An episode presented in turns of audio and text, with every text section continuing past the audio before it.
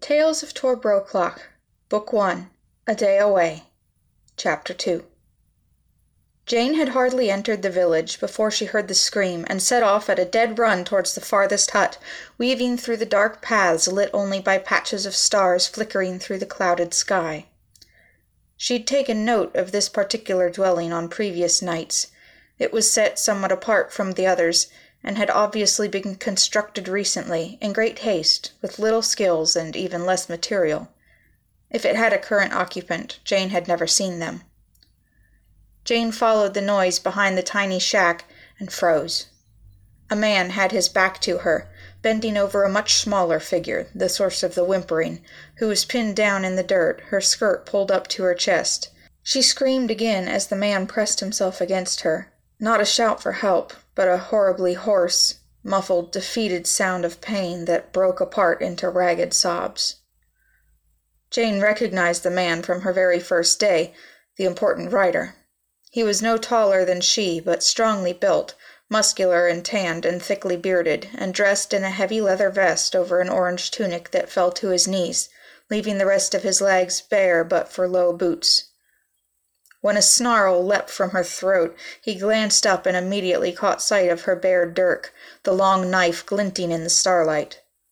Pulling away from his victim to face Jane instead, he snapped angrily at her, the words much too fast and unfamiliar for her to parse out. Jaw tensing, Jane brandished her dirk again, spinning it into a backhanded fighting grip as she dropped into a defensive crouch. The man yelled at her some more, drawing a dark iron dagger, and this time Jane responded in commanding Old Irish. As she expected, he knew the language, though it only seemed to infuriate him further. His heavily accented retort was understandable even without the threatening step forward, the man wielding his hulking form in a practiced intimidation technique. This doesn't concern you, Gael. Your kind aren't welcome here. It concerns me now, Jane replied, trying to subtly circle between attacker and victim. The man, however, snarled at her. Get out of my way, Gallic mongrel! With a lunge, he slashed at her with his dagger. Jane sidestepped the blow, catching his sleeve and yanking him forward off balance. A sweeping kick pulled his legs out from under him, sending him face first into the dirt, where a stomp broke his grip on his dagger, which Jane scooped up, flipping it into her left hand to match the dirk in her right. I said, leave her alone. The man rolled backwards and leapt to his feet, hands fisted as if ready to take Jane on despite her possession of both weapons. But after a tense moment, he spat at her feet and stormed away. A minute later, the thunder of hoofs rattled through the village and faded into the distance. Slipping knife and dagger into sheath and belt respectively, Jane turned to look at her rescuee. She was still huddled where she'd been left, tucked into the shadow against the wall, staring out at Jane with a mixture of terror and awe. Jane held out empty hands, trying a reassurance in Gaelic. The woman eyed her without comprehension, but none the less swallowed and edged forward into the dim starlight. Jane released the breast she was holding, half in relief, half in shock. Her rescuee was hardly a woman at all, but a wisp of a girl, perhaps fifteen years old at most. She was tiny, with a hungry, pinched look that only accentuated her rumpled, dirty, ragged clothes and fresh bruises. When she twisted to try to get her feet underneath her, her tunic caught on her distended abdomen. Jane swallowed hard. The girl staggered, trying to rise, and when Jane's hands shot out to steady her, her shaking legs simply gave out and she collapsed into Jane's arms. Murmuring soft nonsense, Jane gathered up her small form, took an educated guess, and carried her around the corner and into the ramshackle little hut. The shack was bare but for a meager stack of firewood, a small clay pot, and a few thin blankets in a corner. These Jane bundled around the girl before setting about scrounging fire and water. While the water heated, she coaxed the girl into a sitting position and got her to drink some strong tea from one of Jane's flasks.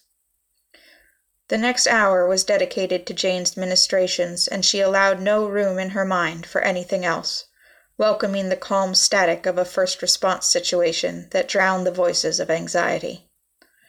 The girl submitted to her care with wide eyes and very little resistance, slowly drooping as the tea and adrenaline crash took effect. Once the girl was clean and her bruises treated, Jane surreptitiously fished a spare tunic from one of her pockets and handed it to the girl, who took it uncertainly and then merely held it in her lap, stroking the soft, fine linen in wonder. Jane sighed and gently coaxed the girl out of her garment and switched it for Jane's. Although Jane herself was not a particularly large woman, the fabric hung from the girl's slight frame, tight only across her stomach. Jane estimated that the girl was seven or eight months along. She swallowed, eyes burning, and buried her thoughts under static again. Readjusting the blankets around the girl's shoulders, Jane stepped outside to pull her sheepskin and thick plaid from her pockets as well, along with a leather food wallet containing some dried meat, cheese, a few root vegetables, and a slightly wrinkly apple. Back in the hut, she added her blanket to those draped around the girl and set the rolled sheepskin at her side handing her the apple and cheese. The vegetables and meat Jane broke into smaller pieces and dropped in the pot of water on the fire. Jane sat down to stir her soup, watching the girl take slow, savoring bites of the proffered food. By the time she finished the apple and cheese, the meat and vegetables had boiled soft, and Jane lifted the pot with a scrap of cloth and presented it to the girl. She stared at it blankly until Jane passed her a wooden spoon, at which point, finally, the girl burst into tears, covering her face with her hands, the spoon still poking absently from between her fingers.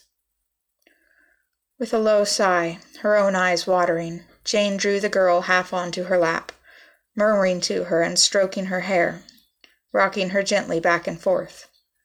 Something very small struck Jane in the side, and the girl's breath gave a little hitch of discomfort. Jane's lips quirked upwards despite herself. Feisty little guy she whispered.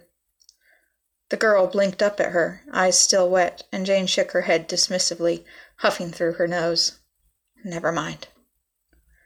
She tightened her arm around the girl's shoulders and resumed her rocking, fingertips tracing random, calming circles and arcs across her scalp and through her hair. Jane caught herself humming an old lullaby.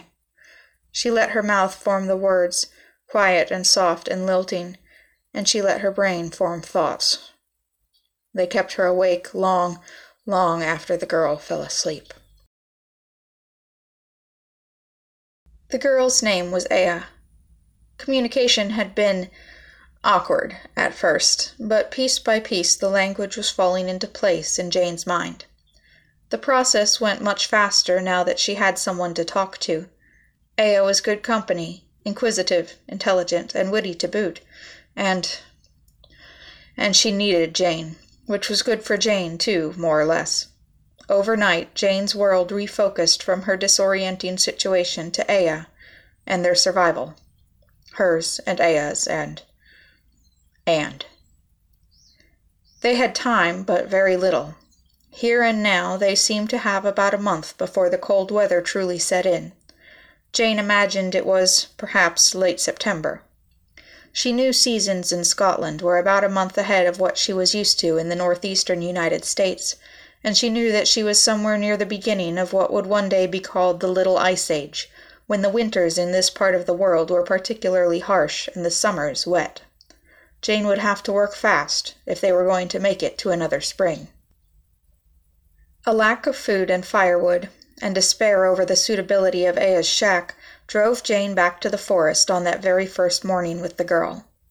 Ea, though, trailing along behind, had caught Jane's sleeve at the forest's edge, stopping her with a frightened glance up at the hill. Sheena, the girl warned, using the Gallic translation Jane had introduced herself with. She went on, but Jane only half understood a few of the words. If her guess was correct, something about bad spirits, which would explain why the hill was so studiously avoided. She responded with an awe of realization, but shook her head with a slight smile. She gave Ea's wrist a brief squeeze, then dropped it and held out her hand, inviting. Though her smile was steady, her chest tightened nervously.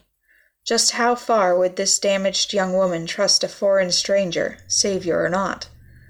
Much as Jane's heart ached to care for the girl, she would never, never force it on her, so if she turned away now. But she didn't. With a tiny shudder and big gray eyes that never left Jane's face, Aya grasped her hand and followed her into the forest, pressing close at her shoulder. After that day, the hill became their home. The hidden outcropping Jane had found near the stream and amongst the trees proved easy to carve deeper. The broad, rocky protrusion burrowed into the hillside at a slight upward angle, forming a sturdy ceiling for their makeshift cave that rose gradually the farther inward Jane dug until she could stand upright. Though ideal for protection from the weather and from discovery, it was less ideal for smoke control, and the most difficult part of the whole endeavor, Jane found, was seeking out the edges of the slab of rock and prodding a chimney vent through to the surface. Even so, as Jane dug and Aya drug in piles of peat and evergreen boughs and dry leaves, what once was little more than a shallow hollow in the hillside transformed into a snug, well insulated earthen shelter, with room enough for beds and provisions and a fire, with fresh running water scant meters from the front door, and a hill pockmarked with overpopulated rabbit warrens left undisturbed by the fearful villagers. Aya eyed Jane suspiciously every time she mysteriously produced some new item they needed, but it wasn't until the third day of their project that the girl caught her red handed, pulling an axe from a small coat pocket. To her credit, the girl did not scream, but she froze and her eyes went very, very wide, and after a long moment of silence, in a hushed, frightened voice, she asked a question that started with Jane's name and involved several words Jane had heard in Aya's warning about the hill. Jane shook her head, trying not to smile, and slipped her coat off to hold it out for inspection, demonstrating a few of the pockets. No, she explained as best she could. I found it. It's not bad magic, and I'm not an evil spirit. Aya watched her stick her arm in several pockets and withdraw it safely before she dared to reach out and touch the coat herself, despite that by now she'd sat pressed against it several times and been quite comfortable. Emboldened when nothing happened, she tentatively slipped her hand inside a pocket. She snatched it back almost immediately, as if burned, and Jane reached into the same pocket and withdrew the tinder box and flint set that had so startled the girl. She passed them over, then proffered the coat, inviting Aya to put the items back herself. Gingerly she did so, then backed away a step or two. For the rest of that day and the next, she kept her distance from the coat, whether or not Jane was wearing it, and watched carefully each time Jane interacted with it. Her nervousness faded gradually, however, and before long Aya knew the coat almost as well as Jane did and had memorized Jane's organizational system until she could locate any item with unerring efficiency. Time passed. The leaves turned deeper, brighter colors and began to fall. Everywhere in the forest animals were preparing for winter, and every edible berry and root and leaf was a treasured prize at the end of a race that Jane and Aya rarely won. Jane's snares and bow, though, proved far more effective, and Aya spent nearly all of her time preserving the meat and hides that Jane brought home. The cave smelled always now of sweet jerky and wood smoke, and the evergreen boughs crushed under their weight as they slept each night, wrapped in furs and Jane's wool plaid and nestled together for warmth and comfort, and less of the cool earth and stone that sheltered them.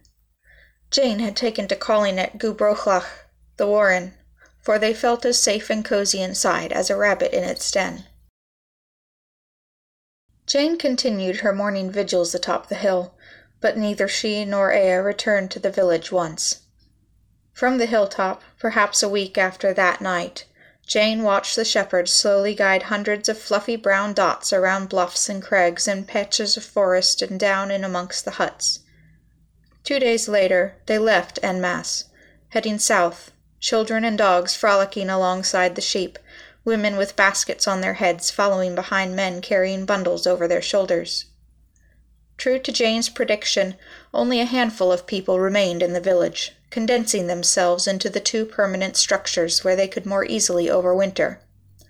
Jane wondered, as she watched from her perch on a rock at the peak of her hill, whether any of them had looked up and seen her there yet, and whether they thought her one of the hill's evil spirits. She wondered whether Aya had family in the village, and whether they had stayed or gone with the shepherds.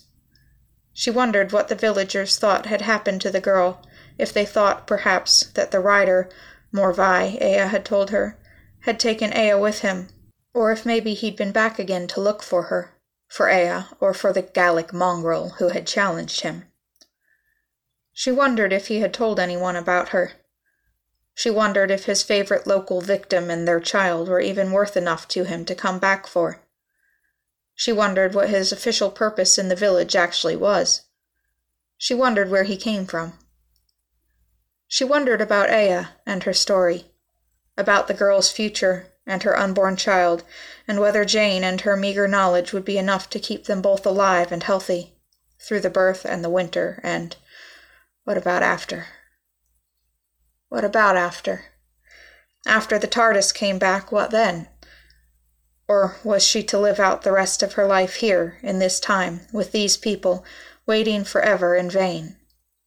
How long should she wait? And regardless, Ea.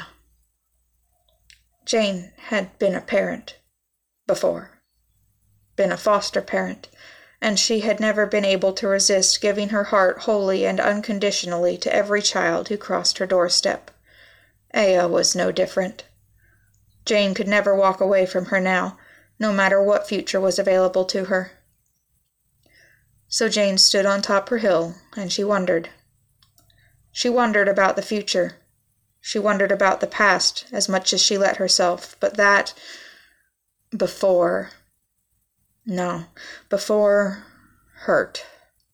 So she wondered about the future instead, or about Aya's past. Jane stood tall upon her rock at the top of her hill, as the autumn wind beat her coat against her shins and breathed cold across her face, and she wondered. Time passed.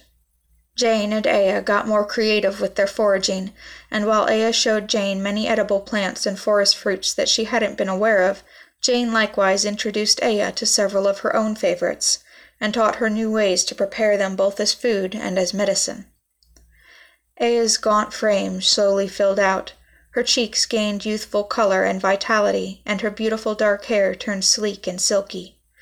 Jane altered half of her tunics to fit the girl, allowing for her ever growing stomach. The first snow fell. Inside Gubroklach, the women stayed warm and dry, and Jane tried very hard not to be reminded of the last blizzard she experienced. Jane spent a bit of time every day improving their little warren. First, it was an extra cubby in the back of the cave for wood storage. Then she mixed a small batch of cob and modified their fire pit, enclosing it in a short chimney that focused the heat for easier cooking, with a chute like opening that would allow it to self feed overnight. After that, it was better racks for drying meat, more cubbies to store food, clothing and blankets from hides, containers from deer stomachs, thread from sinew and gut, needles from bone. In the long evenings, when the day's work was done, Jane would sit by their stove and carve delicate little figurines out of antlers, and Ea would curl up against her side and listen as she told stories or sang songs.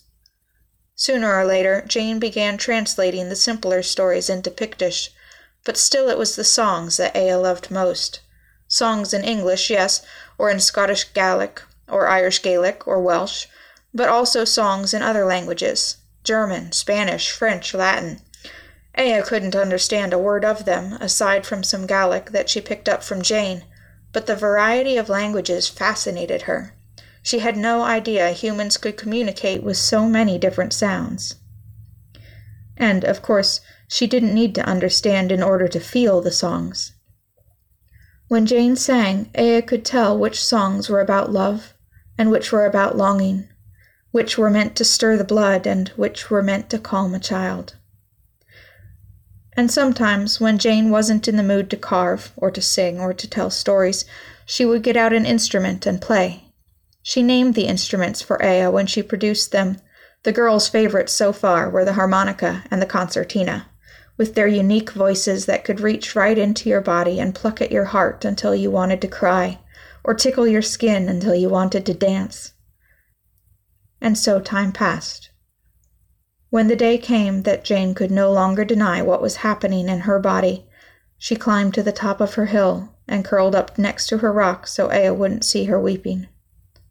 According to her journal, it was two months to the day since she stood on this spot and watched the TARDIS vanish, which meant it was nearly four months since she found herself in a forest beside the old blue police call box.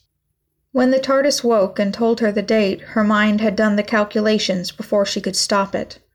Not hard. It was November 27th when the TARDIS woke. It had been October 23rd when. Oh, Jane felt like she couldn't breathe. Four months. Was that all? It felt like years. Four months. Four months since her world fell to ashes. Four months since she ran. Four months since. Jane pressed a hand to her stomach, and then, abruptly, sobbing became retching, and she heaved until there was nothing left, then crumpled to her side in the faded meadow grass and went back to sobbing. Eventually, the tears, too, ran out, and Jane was left curled on the cold earth, alone on top her hill, where the thick mist of somewhere thousands of miles and hundreds of years from where she belonged seeped its chill slowly through hair and clothes and flesh and bone and spread wetness upon her cheeks for her when she no longer could.